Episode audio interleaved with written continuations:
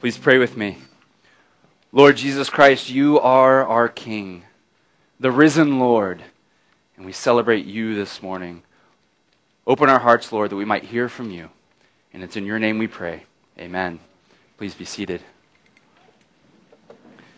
I forgot to mention this uh, at the beginning, but we also have activity packs back there. So, my kids, everyone's kids, if you need an activity pack, adults, if you need an activity pack, they're just right back there. They're very easy to find. I see three adults going, two adults going for the activity packs. so our passage begins, our gospel passage begins on the first day she came to the tomb early while it was still dark. There are three references to time here in that one single verse. On the first day, she came early while it was still dark. In other words, John, our gospel writer, he's trying to tell us something here. Dawn is about to break. A new beginning is at hand. Time itself is about to change. And this is when Mary, the one they call the Magdalene, comes, or Magdalene, comes to the tomb. Now, they say that Jesus had cast seven demons out of this woman. Seven demons. And I don't know how these demons would have come into her. Maybe she had her own addictions that she struggled with that led her down this road. Or maybe these were the side effects of some abuse or something like that in her past. You see, demons love to prey on the weak and the vulnerable. She had seven demons within her. And this would have caused her to be unclean. She would have been ostracized from society, not welcome in church, and avoided by her neighbors. That is, until Jesus found her and delivered her from the evils which plagued her life. You see, Jesus is the good shepherd, and he always finds the lost sheep, and he bandages their wounds. And that is when Mary became his friend, and he was her teacher. And so now she comes to the grave to weep over her friend. And it's dark, and it's early, and it's the first day. Now, those of us who've lost a loved one, we know a little bit of that feeling of, of what Mary was, was going through that morning.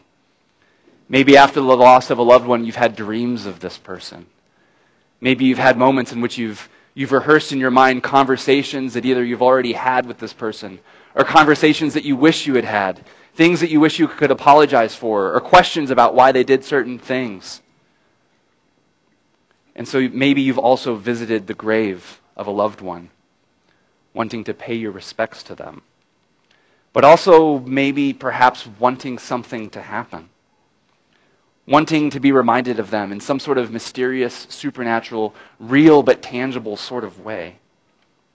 You see, I think that nearly all of us, especially if we've walked this life a little while, we know exactly what Mary feels to be let down by death itself.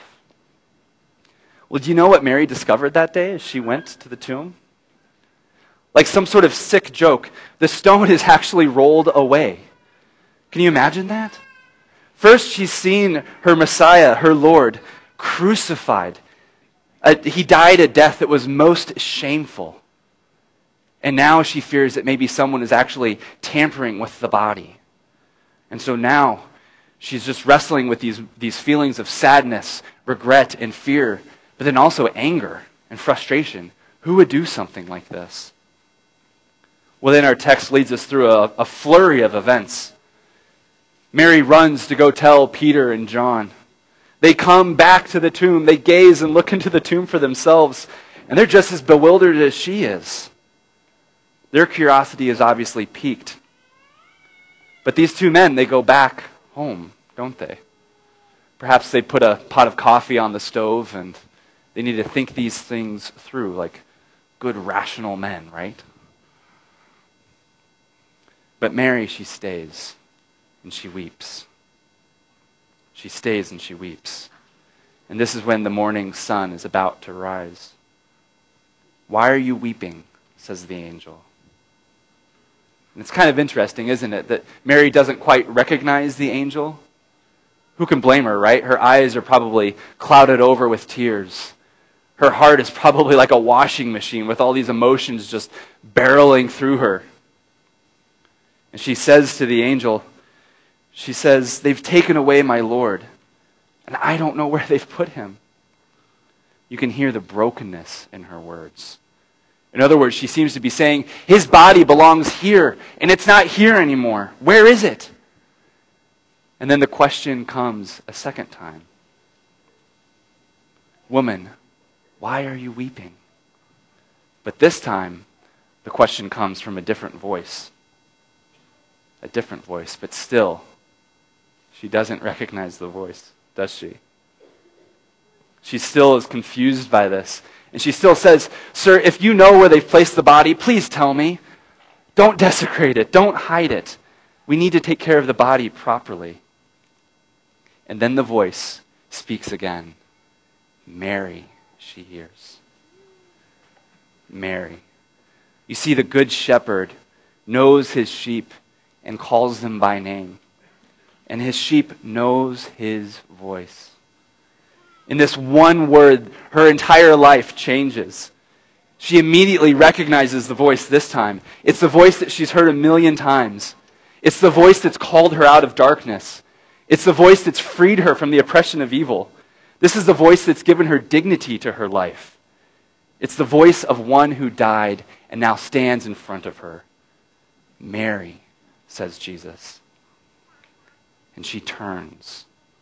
And in this turn, her weeping is transformed into recognition and joy. And it's not just her heart that's transformed in that moment, time itself is reoriented. The darkness of night breaks forth into glorious day.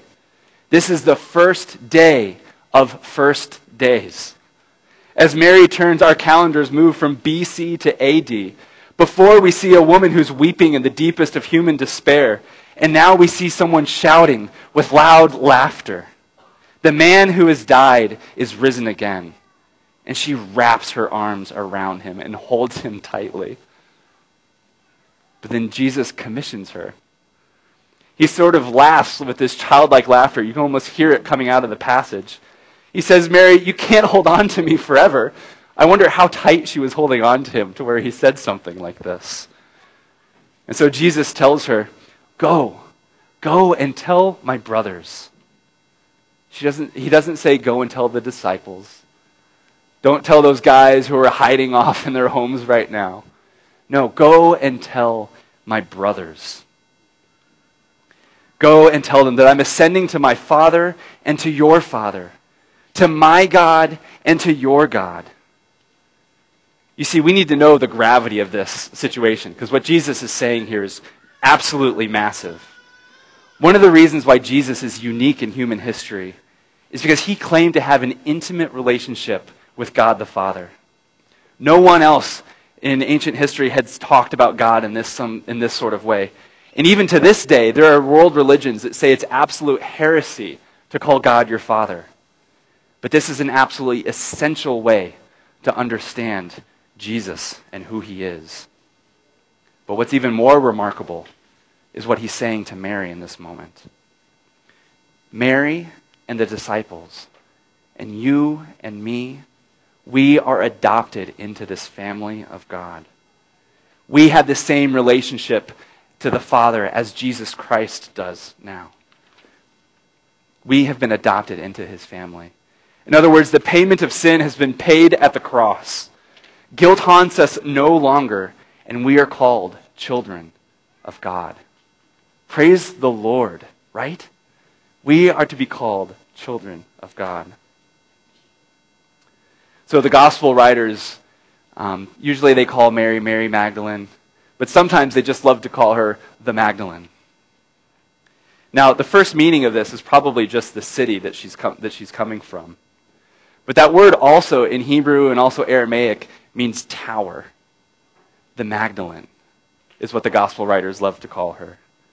I wonder what Mary's reputation was like after the resurrection. just this absolute tower of faith amongst that early community of believers. You see, she was the one who Jesus first appeared to there at the tomb. She was the one who Jesus trusted the message to to go and tell the disciples. She was the first evangelist. The tower is what Jesus calls her, or in the, and the church calls her. So Jesus is calling out your name this morning as well. Jesus is the good shepherd. He knows his sheep, and he calls them by name. Maybe for some of you, this season of Lent has brought some things to the surface of your mind and your hearts. And Jesus is calling you to lay them down at the foot of the cross. Or maybe Jesus knows that you've been crying in the graveyard for far too many years, surrounded by darkness and doubt. And Jesus simply wants to make his presence known to you. He simply wants to bring you into the warmth of his embrace. So, friends, how is Jesus calling you this morning? For some of you, maybe you've heard his voice before. Maybe you've walked with him before. But for whatever reason, that voice has grown dim. Perhaps you've even gazed into the tomb and then gone back home to make some coffee. And maybe you're like a friend of mine who recently said, I have missed Jesus, and it is just time to come back home. Well, friends, I invite you to come, to come and be a part of this family. And we're certainly not a perfect family. As one of my friends used to say, we're not a museum of saints here, but we're a hospital of sinners. There's a reason why this church is called Restoration. It's because there's a lot of work to do, both in my heart and the hearts of a lot of us, to be quite honest.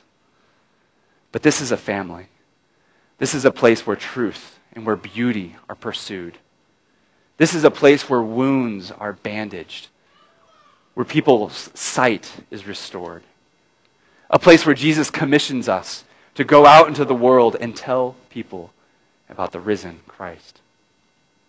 In the name of the Father, and of the Son, and the Holy Spirit, amen.